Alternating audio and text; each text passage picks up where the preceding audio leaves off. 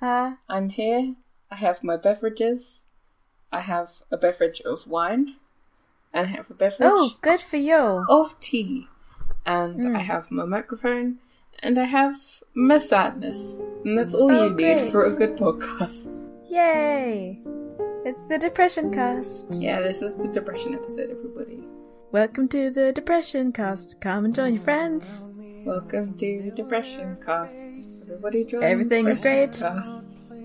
I'm just gonna play like Mad World very quietly, occasionally in the background of this episode. In the episode that has just come out, Yeah, where we do our great sensual seduction gag, it's really good. it is perfect.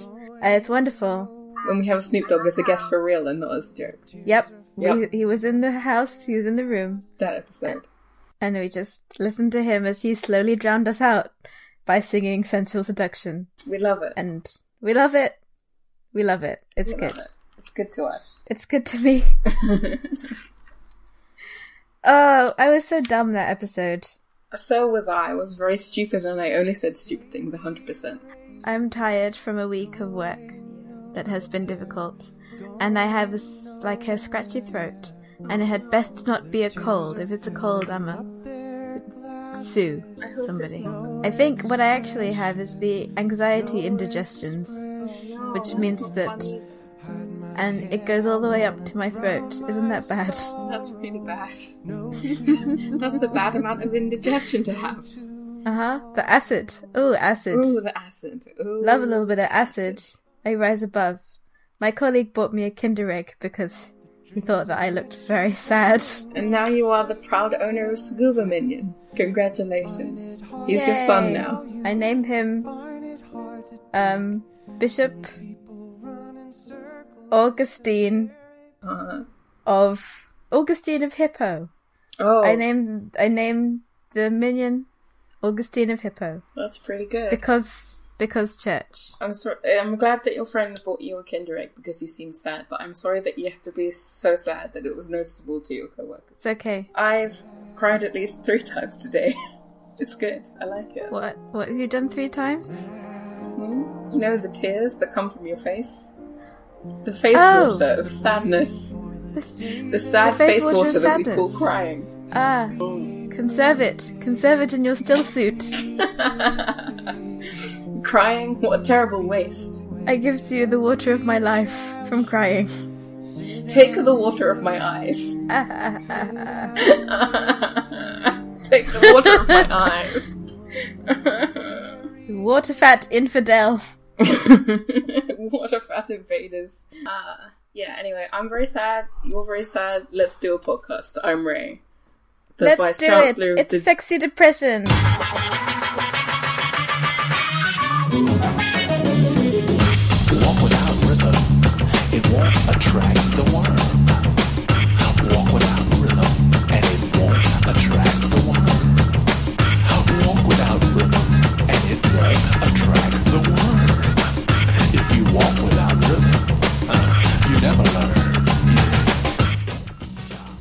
Ray, the Vice Chancellor of the University. Um, I'm sad today, but I am here to talk about Dune and other things like that. My pronouns are they them. Did I already say that? I don't know. I don't think you did. Great. Well, that that's my pronouns, and I'm your favorite fucking water fat bastard. Your turn. Good worm to you, students. Good worm to you, colleagues, academic faculty. Good worm to you. Yes, good worm. Good to worm. you. Good worm to you. Good worm to you. And who might you be? Thank you for coming to my TED talk. Introduce yourself. I am Josephine. I am the Chancellorette of ah, the university. I'm very small, but very powerful. That's us. Yes. We're both very small. Did you know? Small, but Did you know? powerful. Strong. That's true. Large in spirit. Large in spirit, tall in intellect, very Towering. big in humor. Towering in intellect. Giant in humour. Absolutely, definitely. For sure. My friend who bought me the Kinder Egg is six foot seven. That's what? What? That's so big. That is a tall met, person. I met a guy who was six foot eight once. He was very, very thin, and he looked like if the wind blew, he would fall over. I asked him how tall he was once, and even before I could finish the question, he was like, "I'm six eight. And then I looked him up, and he's the size of a standard door frame. anyway, tell me about your friend who bought you the Kinder Egg and is tall. we were crossing the uh, crossing the road to get my Kinder Egg, and he stood on the tall bit of the curb, and I stood on the bit where the curb goes way down into the ground. Oh And- no, that's always a mistake when you're with your. Also, tall I am five nothing, and I just looked up at him, and he looked down a mile down to me, all a whole mile. and I sort down. of was like, I just waved, I just waved. It was wonderful. Mm. That's all you can do sometimes. I was like, people are so amazing. Some of them are tall ones. Some of them are so tall. I can't even imagine what it's like. How amazing to be For alive. sure. How how amazing it is to be alive.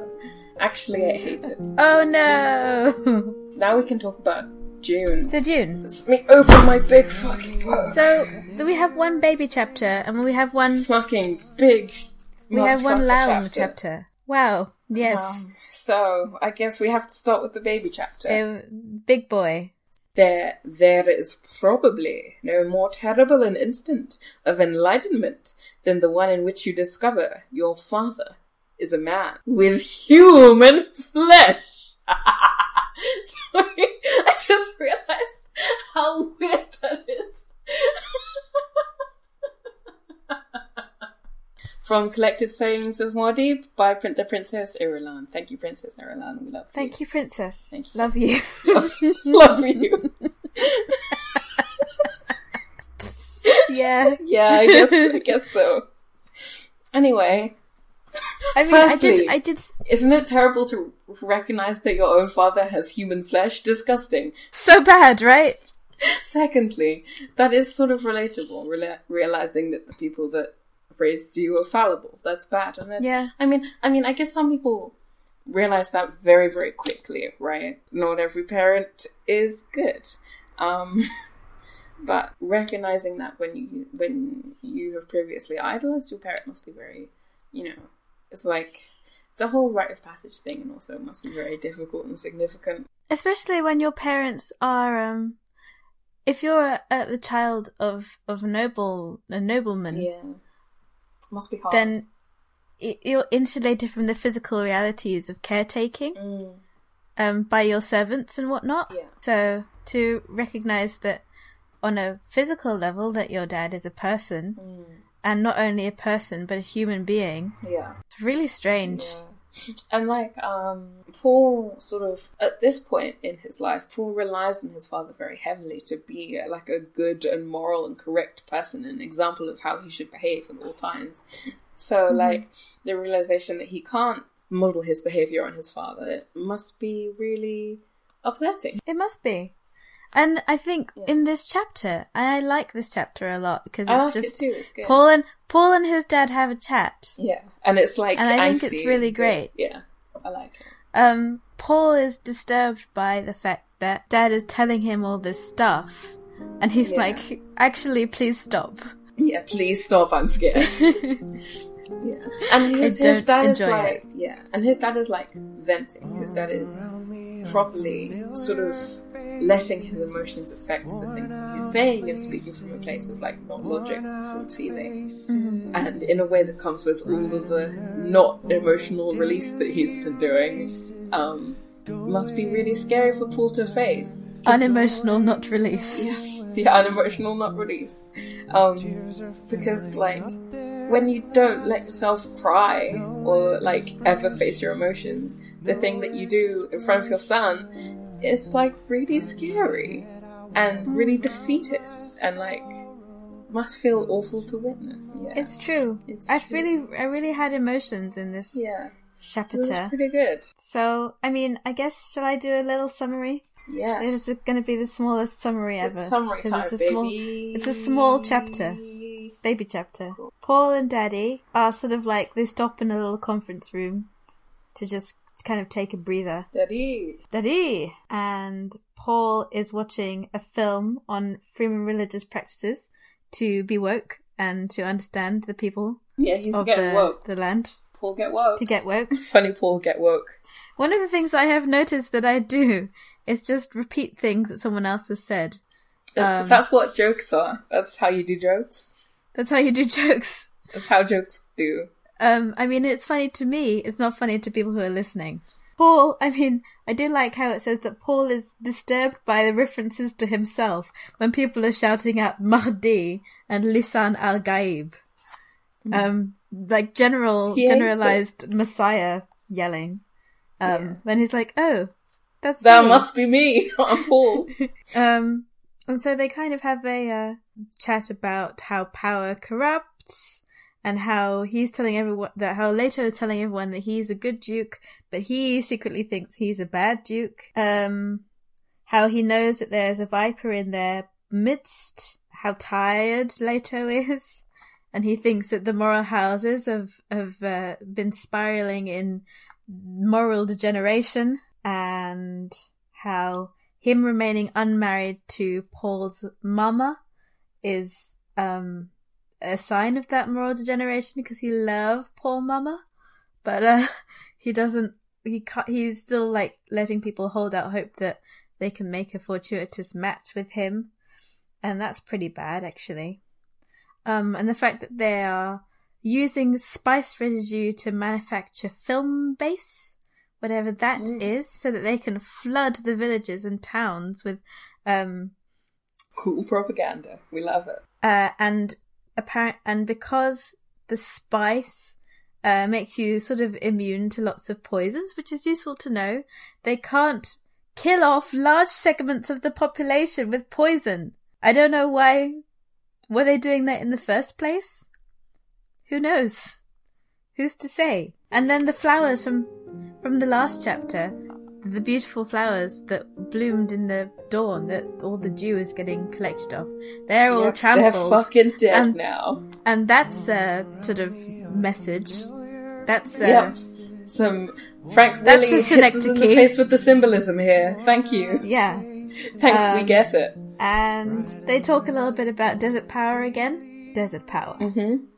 Um, Worm power. worm power. Um, but yeah, no, it's just like um, um, Leto is essentially like you must exploit every advantage you possibly can, up to and including any religious fervor that the people may feel for you, regardless of whether like, you are or are not the actual Messiah. bad."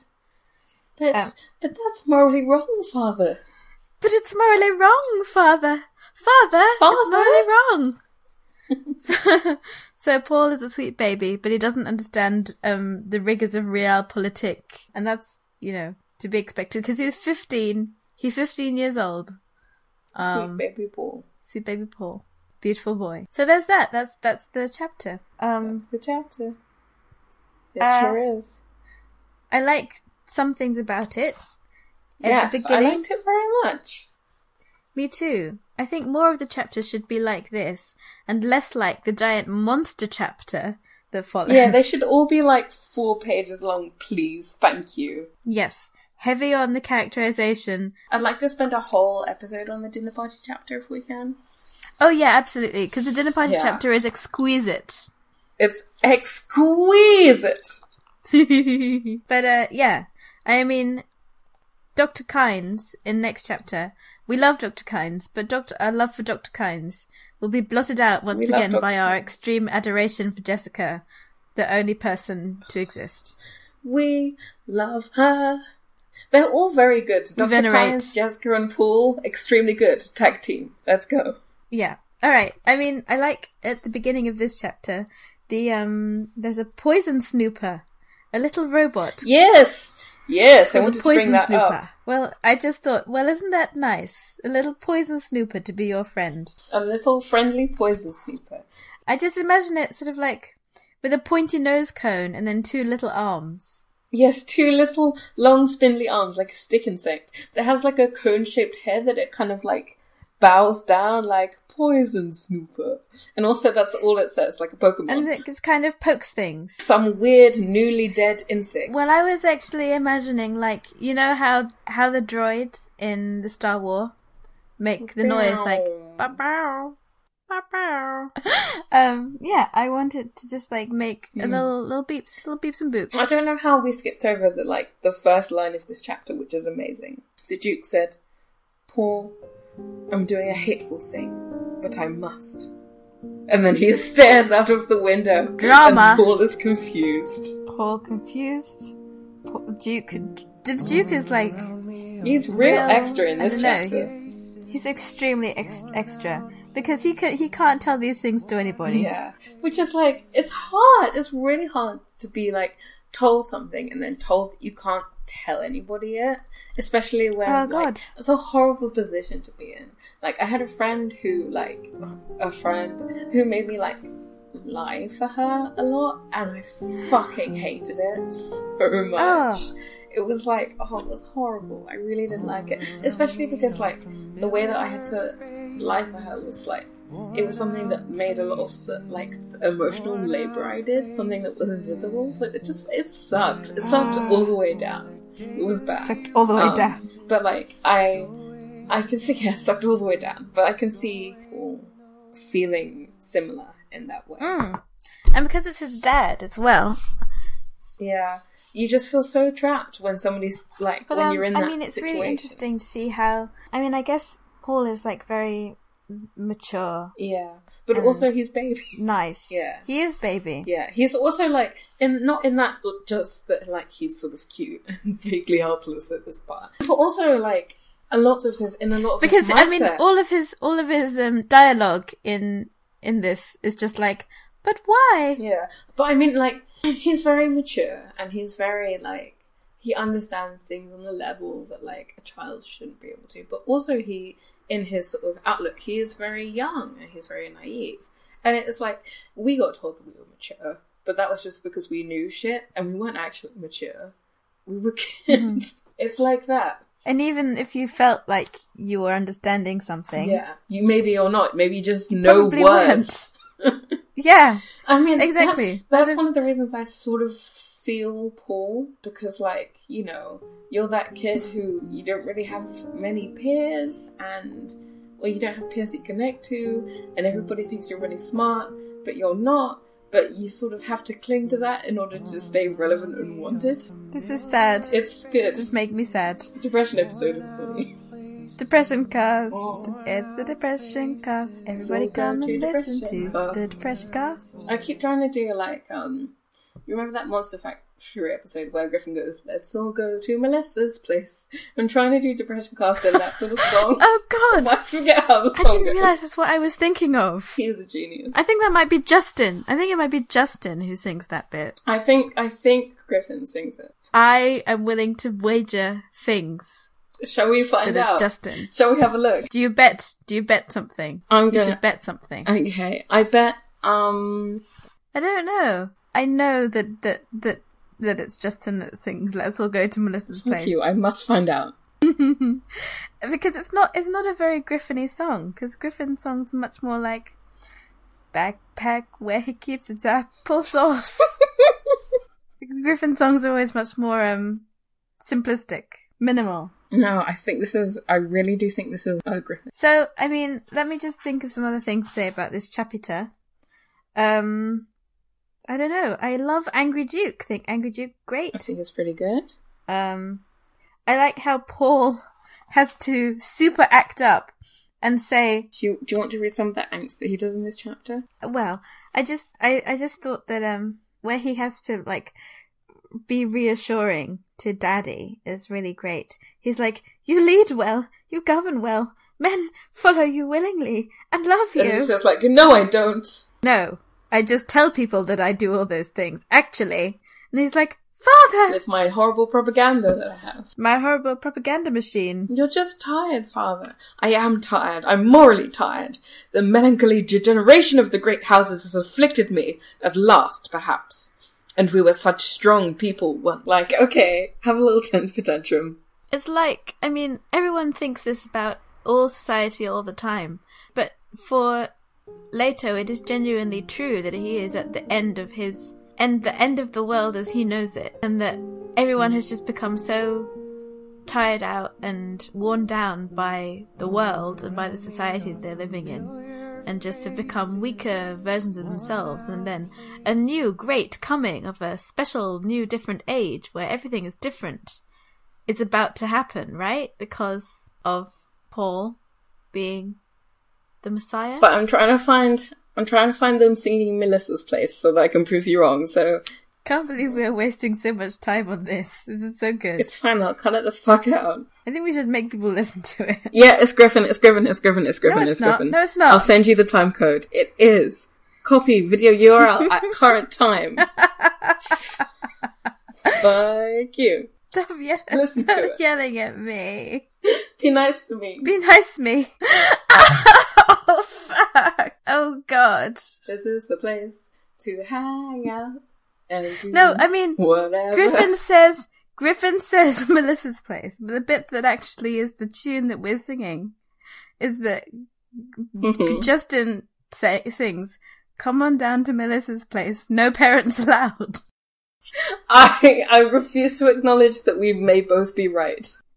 No! That's the worst thing twins can be, is both right.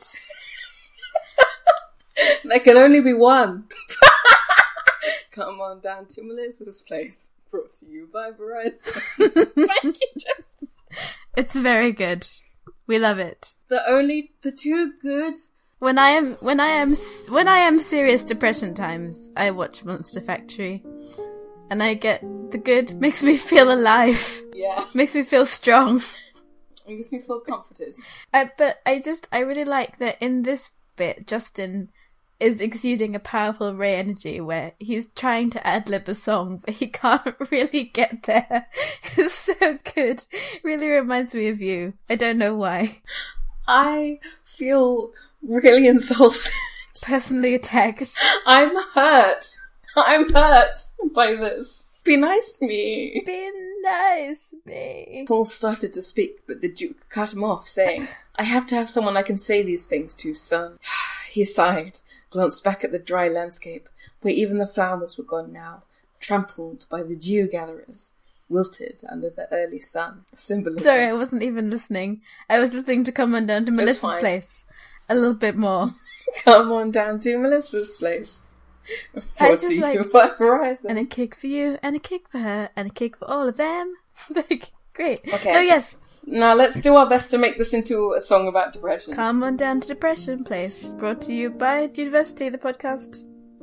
Yeah, brought to you by the Chancellor. Very good. We got there. We did it. anyway, that's not fucking That's important. not. That's not Dune. This Um, is Dune.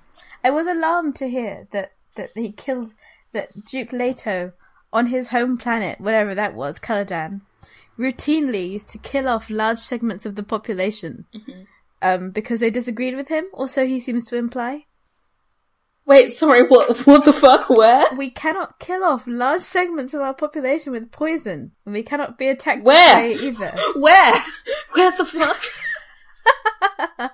So What's Uh, this near? So that after they've been talking about the propaganda corps and the film base, and then Okay. he's like, Arrakis has another advantage I almost forgot to mention: spices and everything. And then it talks about how spice immu- immunizes you to common poisons, and then he says, "We cannot kill I off." find it imparts a certain natural immunity. We cannot kill off large segments of our population with poison. I okay, okay, okay, okay, okay. I think when I read this, I skimmed over it because I didn't fully understand it, and I was like, "Oh yeah, it's good that they can't accidentally kill anyone." That's not what it means, Ray. They can't What on the purpose fuck? kill everybody. What the? They fuck? can't on purpose kill political dissenters. Oh, Duke huh. bad? Hmm. Duke not good? Maybe bad. Maybe Duke bad? Maybe that's really bad, actually. Maybe actually not good? I wonder wow, what Paul's did Paul know about this? Does Paul know? I mean, do we know? After Leto says that, Paul starts to speak and then gets cut off. And I wonder if he's maybe upset that his family did that. Like, did he know that that was happening while he was on Caladan? Because I feel like he would be upset by it. I mean, and then, like, he doubles down on this whole thing of, you gotta be ruthless. Here we must scrabble for desert power. This is your inheritance, Paul. What is to become of you if anything happens to me? You'll not be a renegade house, but a guerrilla house. Running.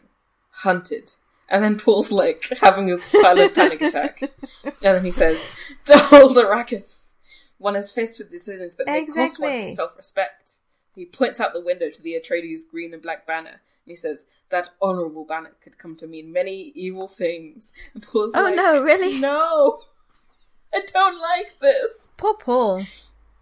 And then Duke's talking about power of fear and how everything's bad. And then he's like, exploit the people whose faith sort of weirdly correlates to you. Um, and then he's like, he just sort of remembers, like, the, the words that linger in Paul's head is fear and doubt. And like, God, I don't know, it's sad. It is sad. Poor Paul. Yeah. Paul don't deserve this. Um, poor Paul. And like, I know this is sort of normal for like big old Hmm. rich people, but I found it sort of, it sort of struck me how Paul refer, like calls his father sir. yeah, that made me sad. I don't know. It felt weird to me. It made me sad too. And like he does it a lot, and it's like, I don't know. It's really like I just want to like write fan fiction Because- about Duke Leto being a normal, loving father to Paul and hugging him. I know. Can you imagine? Listen, Can you imagine? The Yes. Duke isn't Paul's dad who loves him. Paul's dad who loves him is Gurney Halleck. That's the only dad he has who loves him. Duncan Idaho loves him, uh, but in like gruff kind No, of the way. The Duke loves him, just in a bad way. Oh. Yeah. Fucking Leto does outsource all of his emotional. That's what that's what leaders do. Bloody Leto. Yeah. So the Duke is like a hateful thing, a hateful thing, and then Paul's like, "What do you mean, sir? I like things, And and, says, things are nice. I don't My life. understand, sir." And then he's like, "But sir, why?" And it's like, it's like, oh. and then he's like, and then there's a bit where where where Leto says, um, "This way, if anything should happen to me, you can tell her the truth. That I never doubted her, not for the smallest instant. I should want her to know this." And then Paul recognized the death thoughts in his father's words, gets scared, and then it's like. Nothing's going to happen to you, sir. So he Like, to oh, try and be a really big boy sad. in order to reassure his dad. And like the way that he's using Sir is like in this situation where he has to reassure his dad and where he's like sort of being called son but not being treated as a son. It's like oh, and like we we sort of maybe it's useful important to state here that like as we spoke about in when we spoke about the last chapters, um, Leto has has to feign suspicion of Jessica, um, so that like she's not targeted and so that they don't know so that the Har- Harkonnens don't really don't recognize that he's onto them. So he's sort of telling Paul about this awful plan to just sort of semi alleviate the guilt in a way that isn't comforting or like helpful to Paul in any way. He just sort of wants someone to tell. Um and Paul's like what what I cannot deal with this particular emotional load. it's sad I have no, I have no capacity to deal with Yeah. this. Good chapter though. yeah good chapter Chapter fifteen. Chapter fifteen has a big long quote, and then it has a big, big, long, long chapter. and we have stuff to say about it My father, the Padishah Emperor, took me by the hand one day, and I sensed in the ways my mother had taught me that he was disturbed. He led me down the hall of portraits to the ego likeness of the Duke Leto Atreides.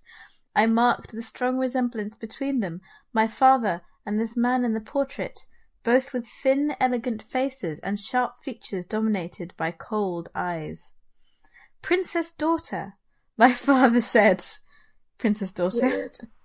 Uh, I would Ah, the princess daughter, the sequel to Princess the princess bride, uncle. Princess uncle, Princess daughter. My father said, "I would that you had been older when it came time for this man to choose a woman.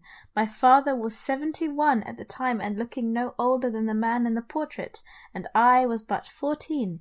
Yet I remember deducing in that instant that my father secretly wished the Duke had been his son, and disliked the political necessities that made them enemies.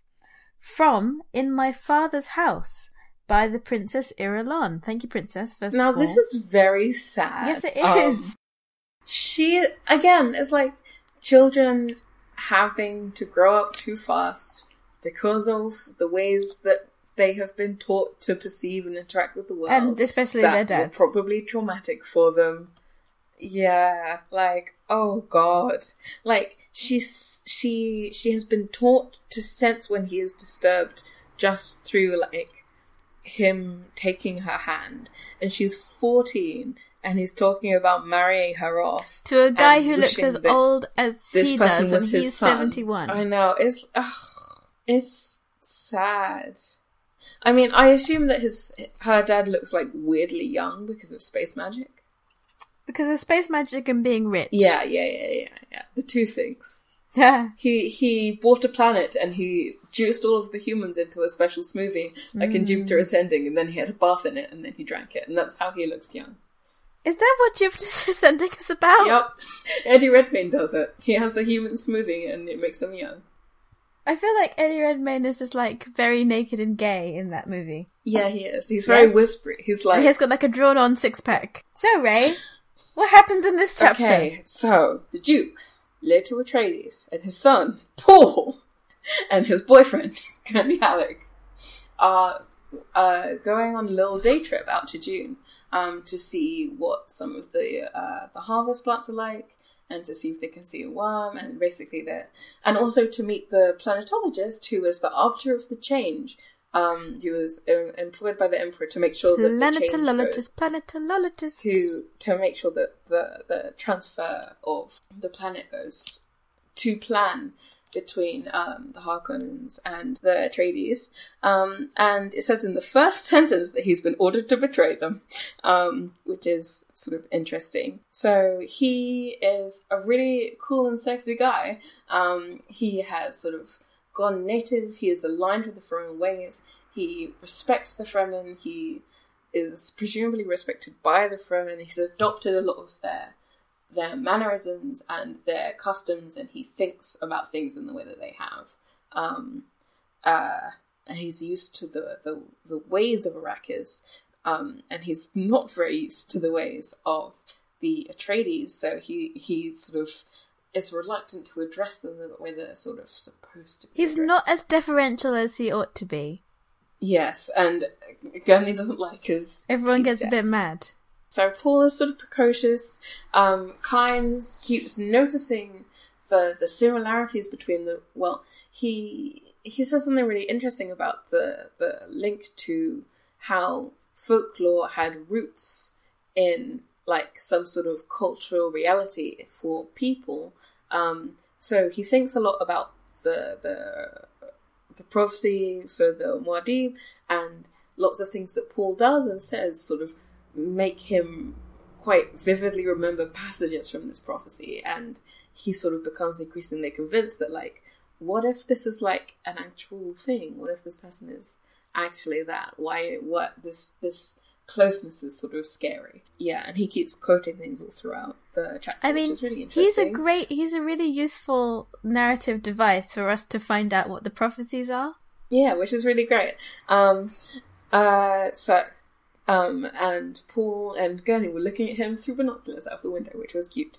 Um, so they get in this big ship. Well, it's like a it's like a six person ship, and they travel across Arrakis in it to sort of see the harvesters and stuff like that. And they talk about Dune what it's like, and they have a sort of tense conversation where Kynes is a bit prickly and bristly and not telling the whole truth. And Paul is trying to read him and deduce like the the why he's saying the things he's saying and what he thinks about Arrakis and sort of works out that he he really identifies with Arrakis and he has, you know, as I said, gone native.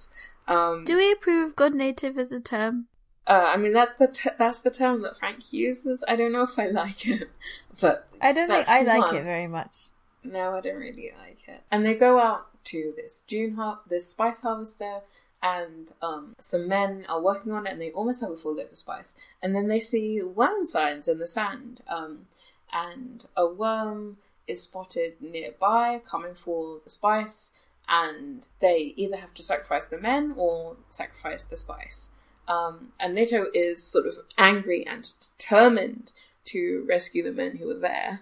Um, from the worm that's coming. He he's the first one to notice the worm, and then um, whoever whoever notices the worm in sort of the customs of this sort of harvesting work gets a bonus, and he says that the workers can divide the bonus among them for publicity.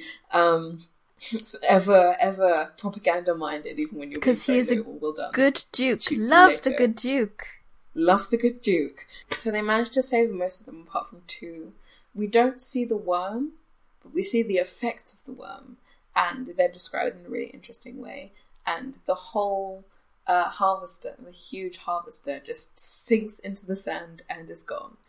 So all of the men um, who are workers on Dune, they're not Fremen. Some of them, some of them are called Dune, referred to as Dune men. I don't know how that differentiates them from Fremen and from like people who are just on Dune. But we can look that up Hmm. in the glossary later. Yeah. Um, they managed to save most of them, and incredibly gr- begrudgingly finds himself starting to like Leto just a Being little like, bit. ah, yes. I think I might even like this Duke. He's like, oh fuck, maybe he's good. Fucking bullshit. Maybe. I guess he's, He's good. good. But yeah, he finds himself impressed with the idea that a threat to Moon's life made him so angry and kind of impressed by the idea that he doesn't value spice over the the well-being of the people of mm. Arrakis. Which, you know, it would be really great if that was a way that Arrakis could move, a direction that Arrakis could move. Unfortunately, in two chapters, he dies. So he mm. can't make it good. Not kind, Slater. But, you know, nice to have him while while he's we had, around. we had some good times later. Anyway, tell me my summary was good. It was very good, Ray. You did Thank a you very wonderful much. job. You did the I'm hardest job valid. that's possible to do with extraordinary great. grace. Thank you. Extremely believable. Thank you. Now, we love Kynes. We are on this podcast. In this podcast, we respect Dr. Kynes. we are. And I keep asking you for reverb because I'll never do. get tired of it. The The Kynes kind respecters. We are the Kynes respecters. We are drinking Yeah. our Dr. Kynes respecting juice on this podcast. Yes, we are. We may be crying into it, but we are drinking it. Every day, like our lives depend on it. I don't really, I don't have the good, clever brain, the quick, smart brain. Oh, damn. Our Today, I have the tired, sad brain, so I don't have the talking juice energy. Yeah, I'm also very tired and sad. I just want to read the prayer that Dr. Kynes does. They Um, call me Dr. Kynes. I would just sing the rest, but I can't think of any funny lyrics because I don't have a brain today. I just have like a, a hole of sadness. Just got bees. We've just got bees and they're sad. So Kynes says, so they they they managed to get the ship off the ground with six men in it from the the mine, and the the spice harvester goes, uh, slides into the opening that the worm makes in a billow of dust and sand, and then the hole pulls back, um, and everybody's sort of in shocked silence, and then Kynes says, "Bless the Maker and his water." Bless the coming and going of him. May his passage cleanse the world. May he keep the world for his people. And then someone sort of whispers, Leah. And I was like, cool. you still don't know if Leah is a deity or a Or just something that people say. Yeah, but it's like, it's a cool, it's a cool prayer. And it's like, it says something about Kynes. I don't really know what it says because I don't have a brain today, but it says something. I mean, uh, my primary association with Kynes, and I don't know if this is, I don't know what this means, but I sort of am thinking of him as being like Lawrence of Arabia. yeah. I don't want to think it, but yeah. so he like has these, um, you know, like it's a very orientalized, exoticized sort of image of from beneath the billowing robes and eye slit or whatever, and then he's revealed to be a man who is the same race as you, presumed white reader. Ah, But I, I, I want to think of Kynes as better than that because I like Uh, him. but I, also I really enjoy seeing uh Leto and Paul from someone else's perspective. yeah, because it's like, who the hell are these little freaks? And like, I found it really interesting when Paul puts his still suit on perfectly. I was like, good job, baby. Job. You did it. baby boy. you put on your suit good. You I mean- suit good. She did the boots right. Good Um, job. I do like how he he sees um whatchamacallit, uh the hawk faced Leto with his cape caught up around his legs like a fool. I know. he's like, wow, Letty looks like an idiot. But his son, Paul, pretty cool, actually. Looks cool as fuck. He's just got a round old face. Yeah, he's just a little baby, but also he's cool. He's a young baby, but he's he's Young good. baby. Young baby This is Paul. my rapper name, Young Baby. Young Someone Baby Frizz. Someone should have that. Someone should have that actually. I'm sure someone does. Young baby.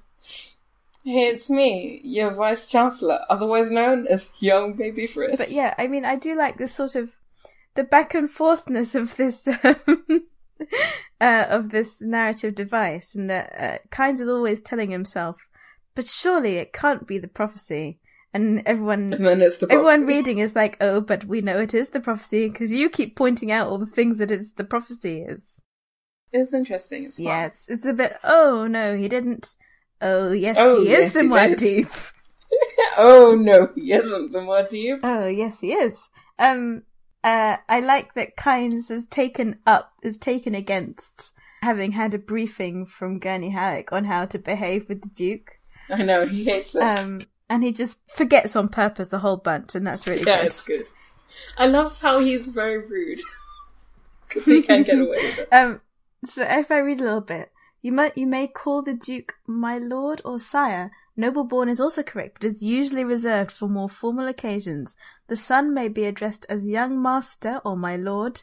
The Duke is a man of much leniency, but brooks little for, for Familiarity. but book but but brooks But little Brooks little familiarity. familiarity. yeah, that's it. Um, And Kynes thought as he watched the group approach, they'll learn soon enough who's master on Arrakis.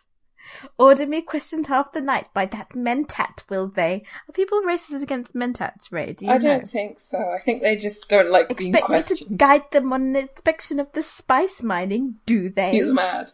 But also, like, um, He mad. So the Duke says, so he he asks to alter the Duke's still suit because he actually knows how to put one on, and the Duke says, "We're in your hands." And he steps forward and he opens his ro- opens his robe, and then ha- Gurney Halleck comes up on the balls of his feet, poised and alert, but remaining where he was because he's jealous and he's in love with the Duke. And then I sort of on this page I underlined lots of things and wrote "gay?" question mark. um, I like that um the Duke is really reluctant to be touched yeah, he hates it. because me too. Well, I mean, they that's the Atreides thing, isn't it? They don't let people touch them. That's like the the way that they fight. They have their shields up, and they are very guarded, and they do like close close quarters combat. It's the way they fight and it's the way they rule. And it's the way that they relate to each other on a personal level. Yeah, they don't let anybody touch them. I was reading about touch starvation the other the, the, this today actually. Yeah, I bet Paul is so touch starved. Do you think that Paul's dad ever hugs him in this book? No, but he or doesn't. in his life? No. I also I also read that another another word for touch starve starvation is skin hunger. My skin is hungry. I experience my skin hunger. My skin is hungers. My skin. my skin hungers. My skin hungers. Does your skin hunger? My skin hungers. A skin still hung. But we do get we get uh, an explanation of the still suit, which is Yeah, instrumental. Yeah, there's some interesting world building here. Oh, I wanted you to tell me more about the article that you read about being touch starved. It sounds really interesting. Only I was finding out what it was because I don't like being touched very much. I was trying to work out why whether people have relationships with being touched and Mm, that makes what sense. those relationships are. Yeah. Uh, and it's a fairly um, you know, apparently it's a fairly common thing that Yeah, people just don't sense. get touched enough. yeah. Um, It makes them sad. I was talking to my my counselor today about how I have lots of sensory overloads on the bus and I don't like it mm, very much. Um, and I was like, I'm autism probably. uh, yeah. mm. I get very sensory overload. Yeah, yeah. I think, and like especially with eating and stuff, you get you have real trouble with that, like hearing. I People have- and specific sensations and I have anger. I have anger about hearing people eat. Yeah. I feel like we have stuff that like wasn't ever The addressed. undiagnosed Um, and it Things. fucks me up now, and I feel like I have no excuse for that. But you know what? We're not talking about that. We're talking about Dune. Still suits. Wish that I could have a still suit so I never had to touch anybody. Oh. I feel like you would hate it because it would be touching you too much. Actually, I did think about that and how probably how awful it, how probably how terrible it is. Because it's really because invasive. You have to have the thing that goes in your nose, and Yeah. for me, and in your mouth. that is just torture. That sounds like very bad. Also, he mentioned you can get blisters from the still suit if it doesn't fit properly. They sound terrible. In the um in the in the David Lynch movie, they look like these sort of uh H.R. Giger type black segmented creations. They look pretty goth and fairly cool. That's pretty Um, but I doubt they are as cool in. I mean, the great thing about Dune the movie is that it's just like, I guess, a, for the people who get to design it, the art design it, I bet it's, you know, to the best thing in the world because you've got so much raw material. You've got all these rich references that you can draw from.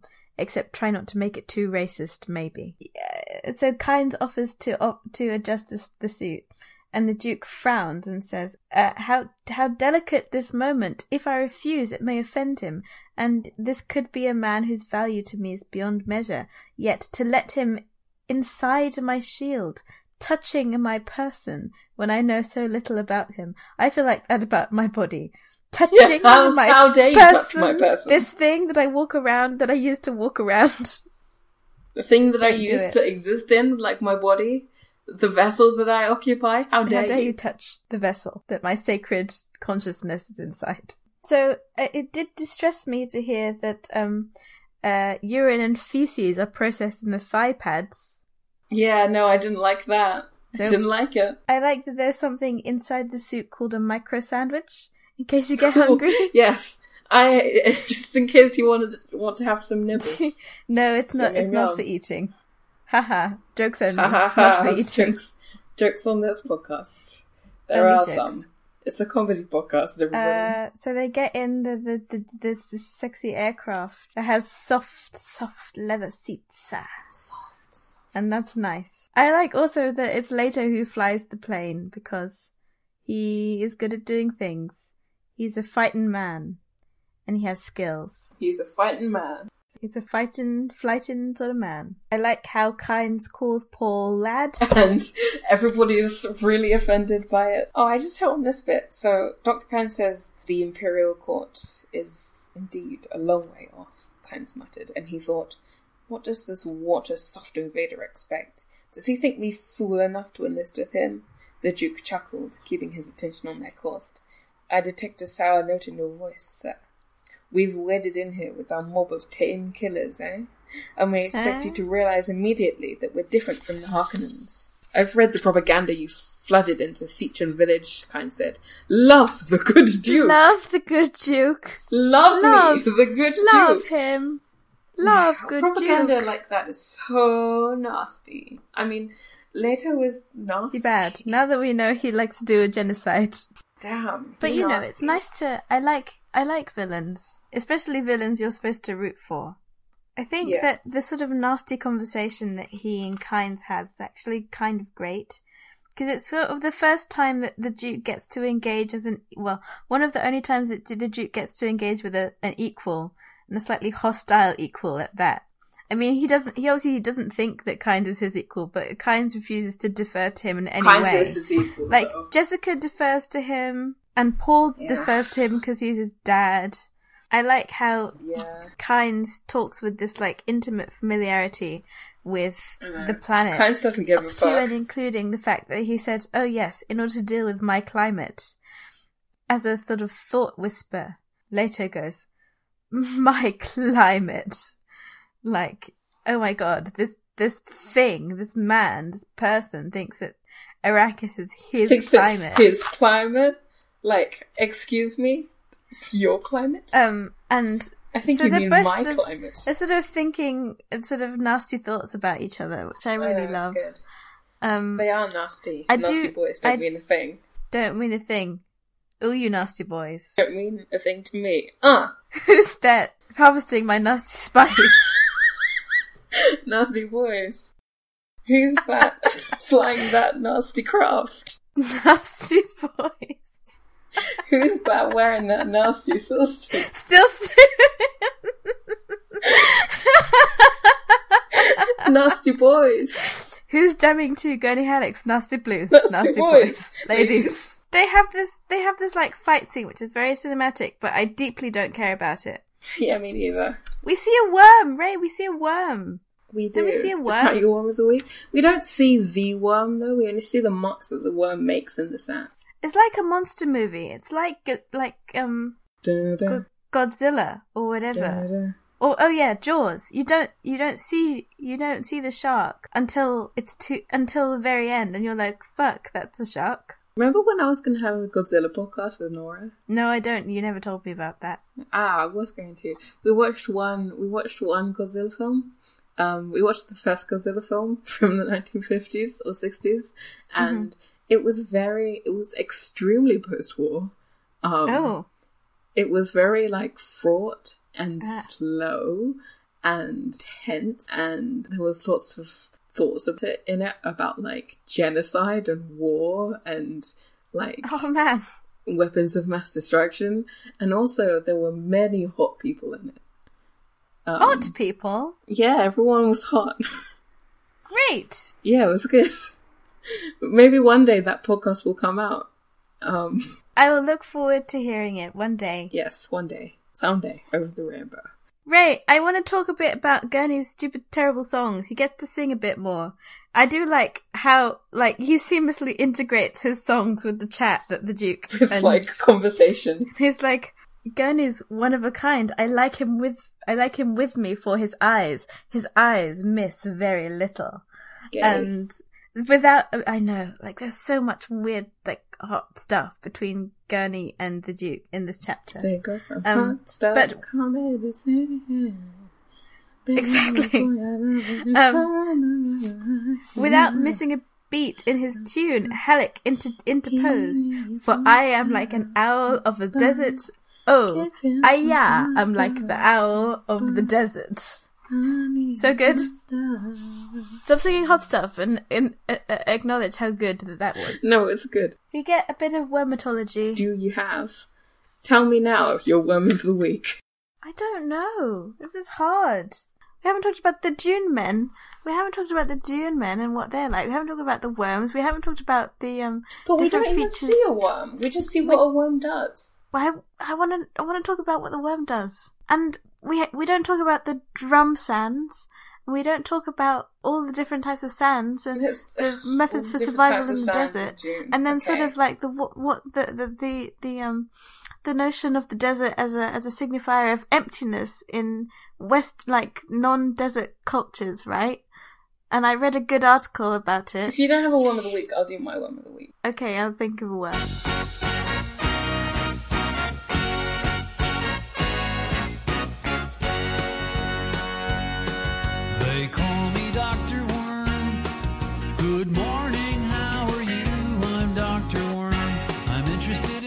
Okay.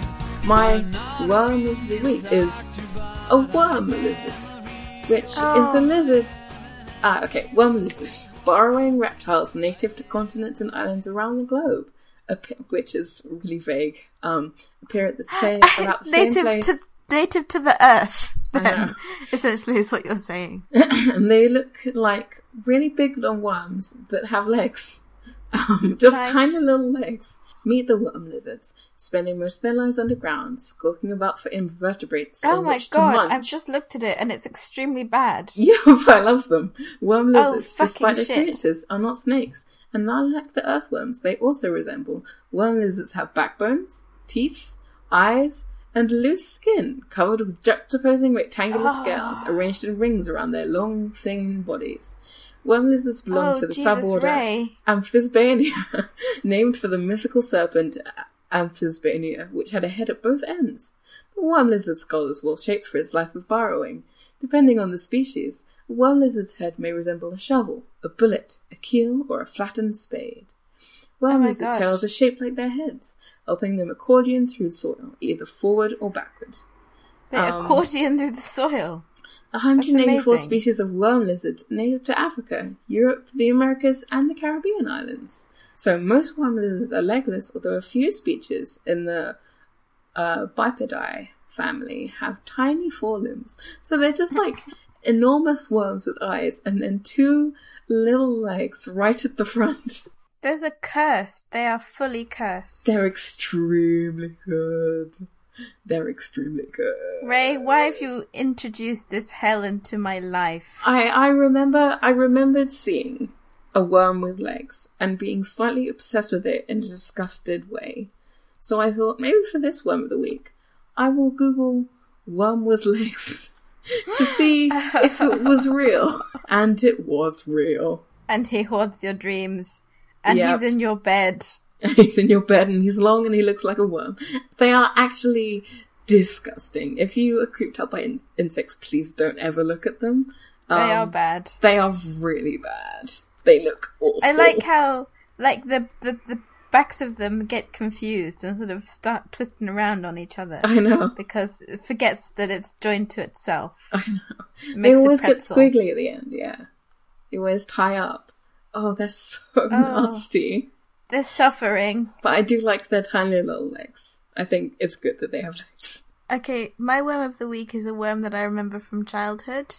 hmm It is a worm that used to be. It was a worm that was a toy that we had, and he was squiggly, and he had different colors. I remember his head was his head was yellow, hmm and then he had a purple segment, hmm and the green segment, hmm and then and a little tongue that stuck out.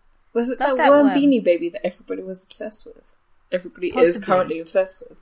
Possibly. Uh huh. Did we have beanie babies? Um, I had a little beanie baby collection. I remember when you had a porcelain doll collection, and they were all incredibly cursed. I loved them. They were my children. They were like mad cursed. And I used to buy second-hand ones from charity shops, which did have um did have human beings living inside them, trapped inside them. Yes, it was the Beanie Baby worm that everyone had. Yeah. The little horns are stuck out on its yeah, head. they're very cute. Beautiful, pure, kind. Um, we have listener questions. oh my god! What? I know. We have It's- listeners. It's our new segment, Shout Out to Mapes. Shout out to Mabe. So, um, so our first question comes from Wheels, who I like very much. Um, Will says, "What are your thoughts on dunes in real life? Ooh, Sand. Good question. Do you have any thoughts about dunes in real life?" Uh, well, we both grew up next to the seaside, but Mm. most of the beaches at the seaside that we grew up uh, at were Stone beaches, not sand beaches. Stone dunes. So I know of the stone dunes, but less of the sand dunes. I remember I sandy beaches always kind of freak me out. Yeah, there's something about sand dunes in media that always really scared me because I know I know how Oh. difficult it is to walk up like a hill of stones and like I used to have like Imagine if all those stones are much smaller. like you know you know those nightmares that you have where you can't walk properly um often the the sensation that i have in those nightmares is like the the the feeling that you get when you're trying to walk uphill on on pebbles and you can't because they keep shifting beneath your feet so you have to like scramble up them and it's really difficult and you feel like you're being weighed down so like when i have nightmares where i can't like walk properly i usually get that kind of feeling and and sand dunes make me sort of give me the impression that they would have that similar kind of experience to walk on. And also just the idea of being in a desert that is dunely in that sense, because most my main impression of it is from media that has dunes and they tend to use dunes to connote like desperation and isolation and sort of being in a place where your resources are really limited and you can't you can't easily find a way out of it and you might die and you know like so it, they come with like fear to me but also to to look at i think they're very very beautiful that's my thoughts on dunes Well done. I remember Thanks. going to the beach, the sandy Yes. beach, that is Yes. about like, you know, 10, 15 miles from our house, child up, child growing up house. And how sometimes when the tide was out, Like you couldn't even see the sea. It was just Mm. sand on sand on sand on sand. The thing I love, the thing I really love about beaches that are that big is how when the tide goes out and water kind of stays on them, sometimes you get kind of a salt flat effect where it like it Mhm. mirrors the sky, and I think it looks amazing. I love it. Uh, But sand gives me a desperate feeling. Yeah.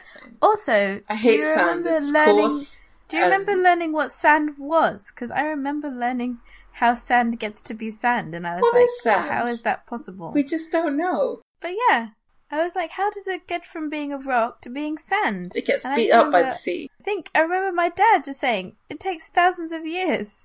I was like, "No, No, nothing is that old. my brain does not comprehend the scale." Nora says, How are you doing today? How will you treat yourselves after this recording by going to bed? What's your favourite outfit in Dune Yeah. so far? They're all bad. Except stillsuits, which are amazing. Yeah. Um, how I'm gets to doing today is kind of bad. Um, but thank you, love you.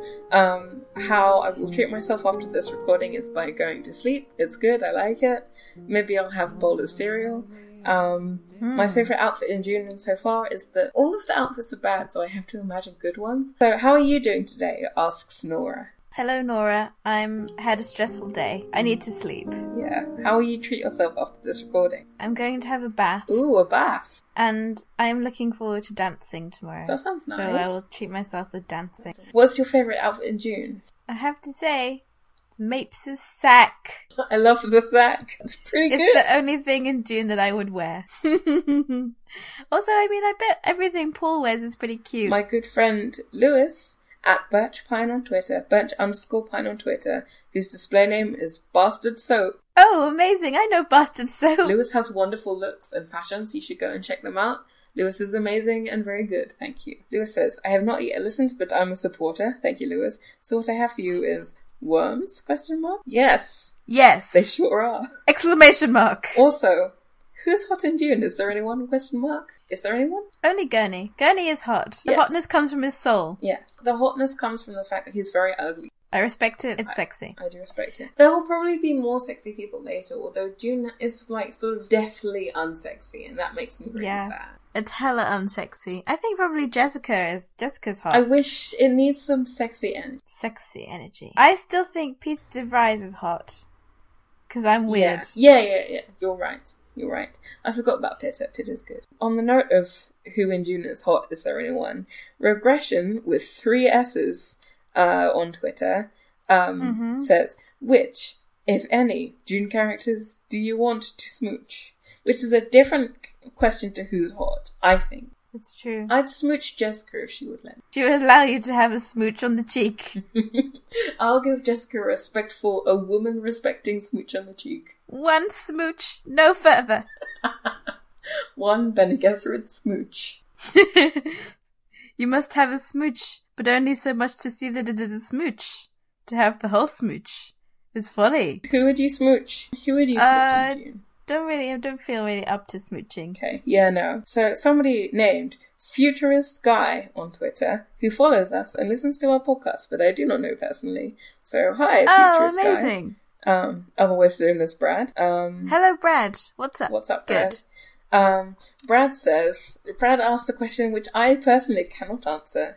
Brad says, which Kynes is your fave? Pardot, Liet, or Chani? And why? Have not met any of those people I've yet. only met, I've only met Dr. Kynes. Yeah, sorry. Although I think I think I read that Paul's love interest is Dr. Kynes' daughter, Yeah, that makes Chani. sense. I'm Yeah. I knew a girl called Chani once who was a terrible human being. Was that the horrible lady who was straight but ran Pride? Yeah. Yeah, she sucks. She's She still sucks. trying to dominate Pride. So I hear. Yeah, she sucks. Yeah, so thank you, Futurist Guy. I'm sorry that we don't know enough about Dune to answer this question. Sorry. Thank you for listening to the podcast. Thank you for listening to the pod. And I think it's probably a very difficult listening experience if you know Dune and listening to two idiots talk I about not knowing Dune. I'm really sorry. That's not what our podcast is about. It's not about knowing things. No, true. Okay, um, we have some more questions. So, Sophia at Arching Skies has an incredibly rude question, which says, "Did you watch the Trainwreck Dune movie directed by David Lynch? And if so, did you also quote Dwayne the Rock Johnson when Paul and his mother first cornered by the worm and he asks, "Can you smell it?" Extremely specific. Firstly, the movie was train Firstly, but how also rude. it was good. Secondly, I It don't was get great. that reference. The best movie ever made. Yep, the best. It's the one. only movie to David exist. Lynch's best movie that he's ever done. Yes, it is. It's the best one that he did. Uh huh. Uh huh. Yep, for sure.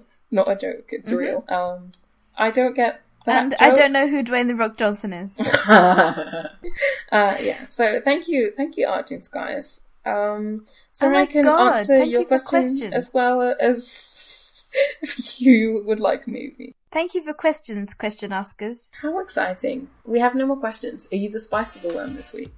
Well, Ray, I think you should decide which one you are. Um, I think I'm the worm in like a sad worm way, not in a fun party worm. I think I'm sad, sad but spicy. Spicy but sad. Spicy sad. That's pretty good. Sad and it's like oh, like an old, like when you buy a spice Yeah. and then you leave it in the back of a cupboard, and it just becomes all shriveled up and flavorless. That's me. We we done a podcast.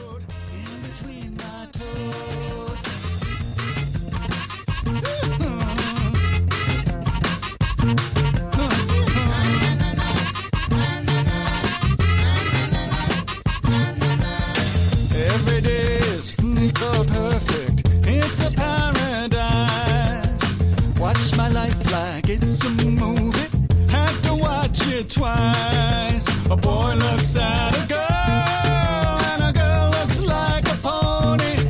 She gallops all day long in between my toes. And every night she's purified. She don't do that dance no more. Where the rubber meets the road in between my toes. I'm skanking on the dance floor. I'm drunk off that Hennessy. I ain't sober. I don't Coca Cola or soda. But right now I'm on a roller. I take a look over my shoulder and I see this sexy thing. I think it's time to work my way over. So I shuffle on my heels and I bounce on my toes. I'm crazy and she knows. Still it's all good, I suppose. So she didn't complain. She backed it up. So I got behind her and I lapped it up. Then we danced all night till the sun came up. And I took it to my yard and I wrapped it up.